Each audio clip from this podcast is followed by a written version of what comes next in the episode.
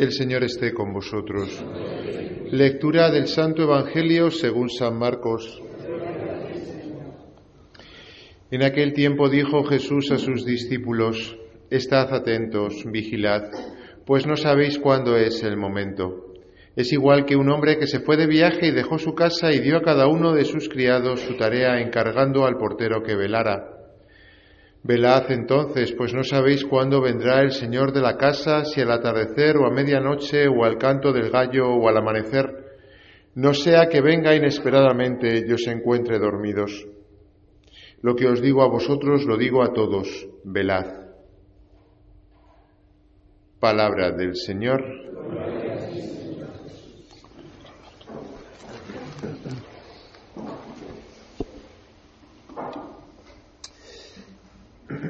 Queridos hermanos, podríamos decir feliz año nuevo, porque estamos celebrando un nuevo año litúrgico. Es verdad que no es el nuevo año civil, sino el nuevo año litúrgico y no lo celebramos eh, de igual manera que el año nuevo y la noche vieja, pero podríamos decir que se, se celebra mejor, porque lo celebramos litúrgicamente sobre todo.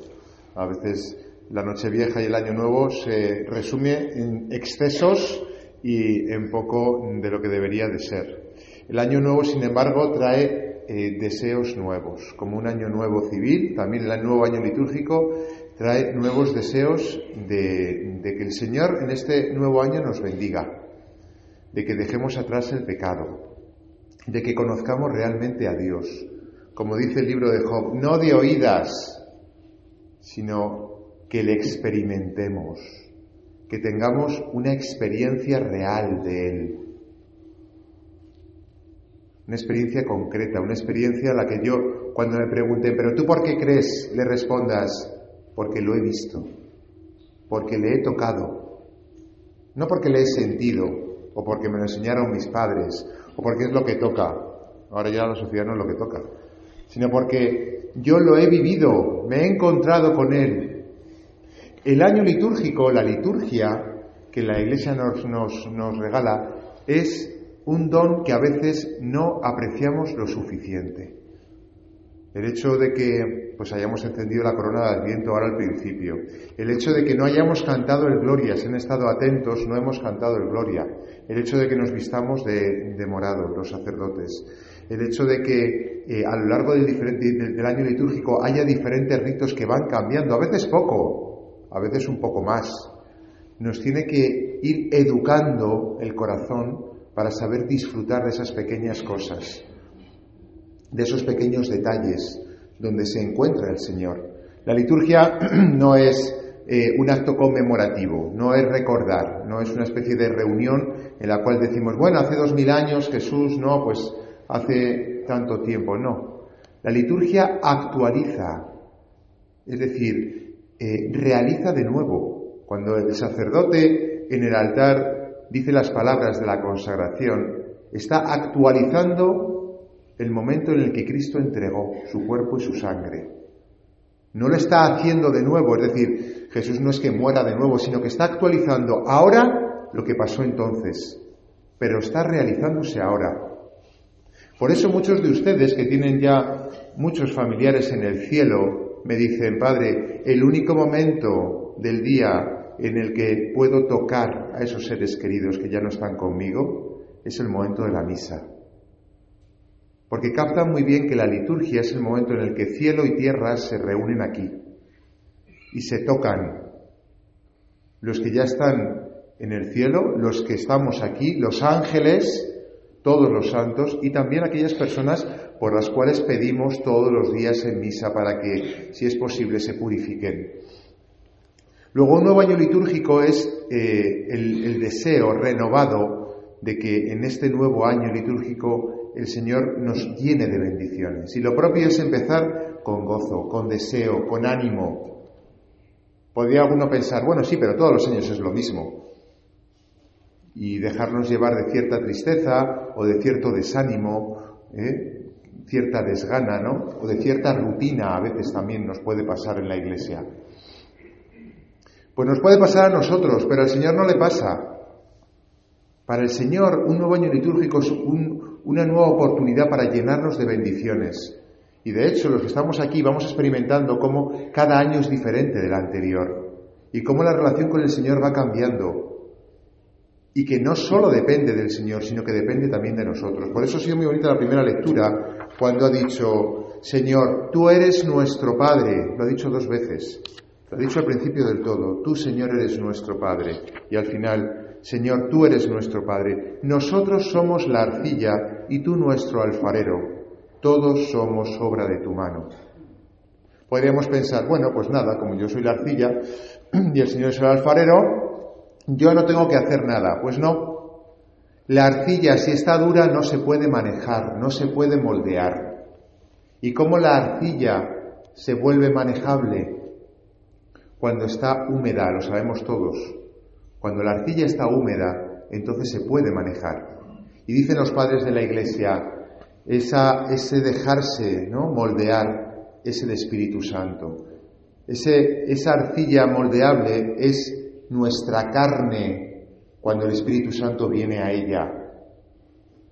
Anteayer viernes tuve la suerte de estar en las confirmaciones de 23 jóvenes, de todo pelaje, había de todo. Y qué bonito cuando les ves llorar de emoción porque el Espíritu Santo está entrando en ellos y se dejan moldear por el Señor. Alguno dirá, bueno, total, si es un momento de emoción y no dura. Pues sí, hay que reconocer que los jóvenes son muy cambiantes y que el día siguiente, ayer que estuvimos celebrándolo, ya faltaban dos tercios. Bueno, no pasa nada. El Espíritu Santo es el que no se cansa nunca. Nosotros sí que nos cansamos a veces. Y hay que eh, confiar en que en la medida en que el Espíritu Santo una y otra vez y otra vez y otra vez y otro año litúrgico va empapando nuestras vidas, se van efectuando cambios. El problema no está en que Dios no actúe, sino en que nosotros no, no nos dejamos transformar. Somos duros. Tenemos nuestras ideas que no hay quien nos las cambie. Y a veces hemos sufrido cosas que hace que nos encastillemos en ideas, en sentimientos que no son los adecuados.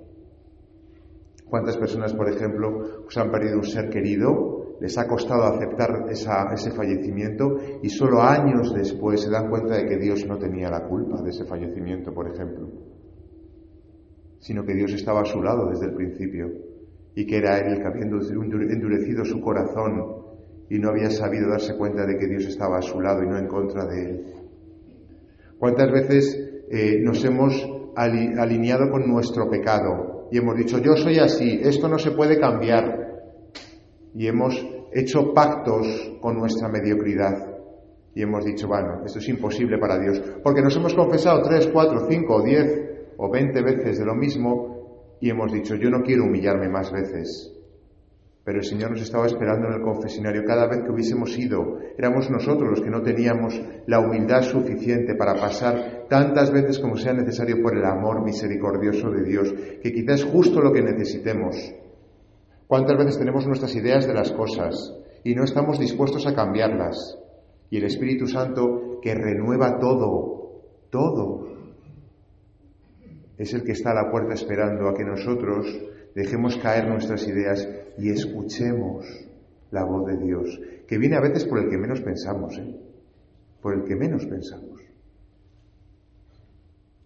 Y Dios nos estaba ahí hablando y nosotros no supimos escucharle.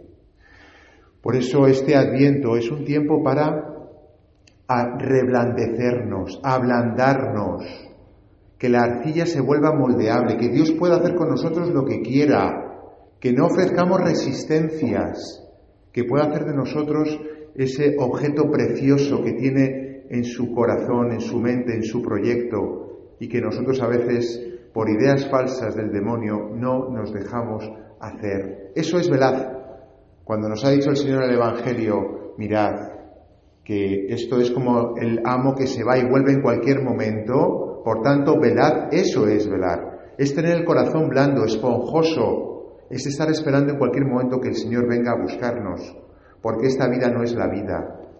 Creo que todos ustedes, sobre todo los que tienen ya más edad, se van dando cuenta de lo que da de sí esta vida. Está bien en muchas cosas, y hay que dar muchas gracias al Señor, por supuesto, por esta vida. Tiene cosas muy hermosas, pero sabemos muy bien que al final solo el cielo nos puede colmar el corazón.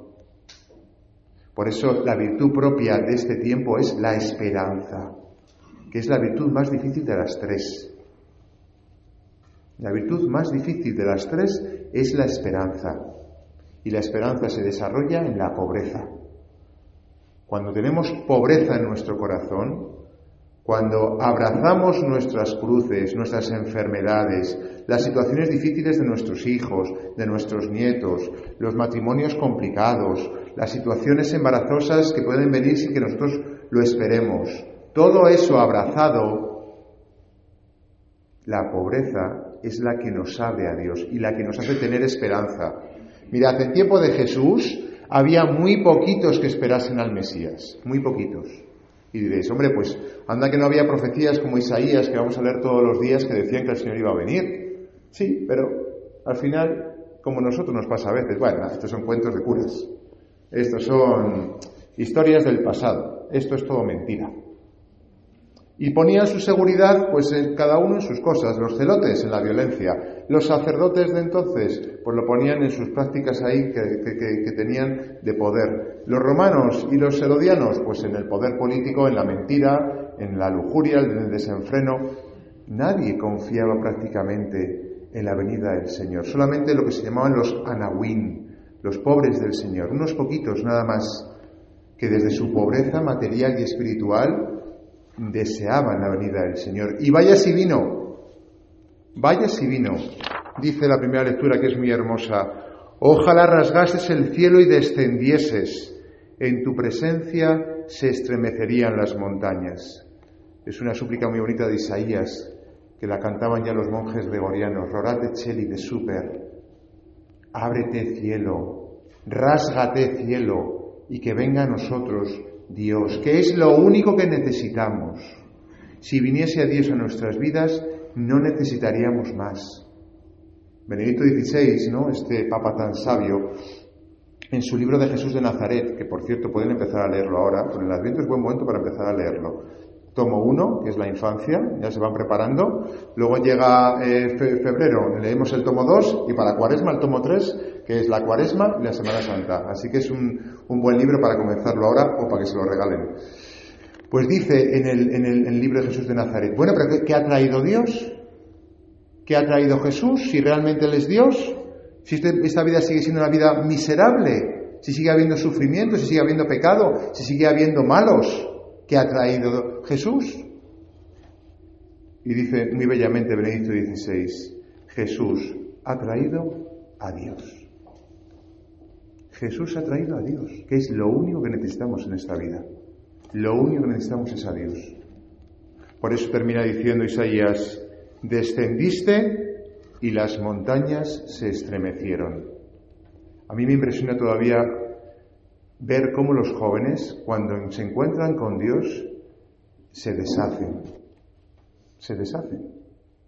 Y pueden estar metidos en la droga, pueden estar metidos en el vicio, en la lujuria, Pueden haber sacado un cuchillo a su madre, que tengo casos, que cuando se encuentran con el Señor, ayer me decía uno de ellos, ¿puedo venir otra vez aquí a la iglesia de las Carmelitas y hablar con ellas?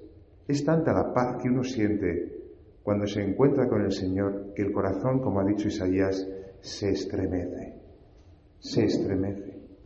Por eso hoy, más que en época de, de Israel, de la venida del Señor, tenemos que volver a avivar este deseo, volver a hacernos arcilla moldeable, volver a quitar nuestras durezas, a esperar de Dios lo que tenemos comprobado que nosotros no sabemos darnos y el mundo menos. Y decirle, Señor, ojalá rasgues el cielo y vengas a mi corazón. Es lo que necesito. Es lo que esta sociedad necesita. No pongamos la esperanza en falsos mesías, de ningún signo, Solo Dios puede arreglar el problema de la condición humana. Solo Dios. ¿Y saben quién trae a Dios? Lo sabemos todos, ¿verdad? La Virgen. Ayer les decía a los jóvenes, cuando estéis mal, cuando no tengáis esperanza, cuando la desgana se instale, cuando lo veáis todo perdido, cuando estéis solos, porque los jóvenes están muy solos, hay jóvenes que sus padres estaban por ahí con el novio, el otro con la novia, y ellos están en Madrid solos. Y su padre con una novia por ahí. su madre con otro novio por ahí, y ellos solos. Pues es el momento de pedir a la Virgen María que sea nuestra madre. Es el momento de pedir a Dios que sea nuestro Padre. Y la Virgen especialmente está tierna. Estamos en la novena de la Inmaculada.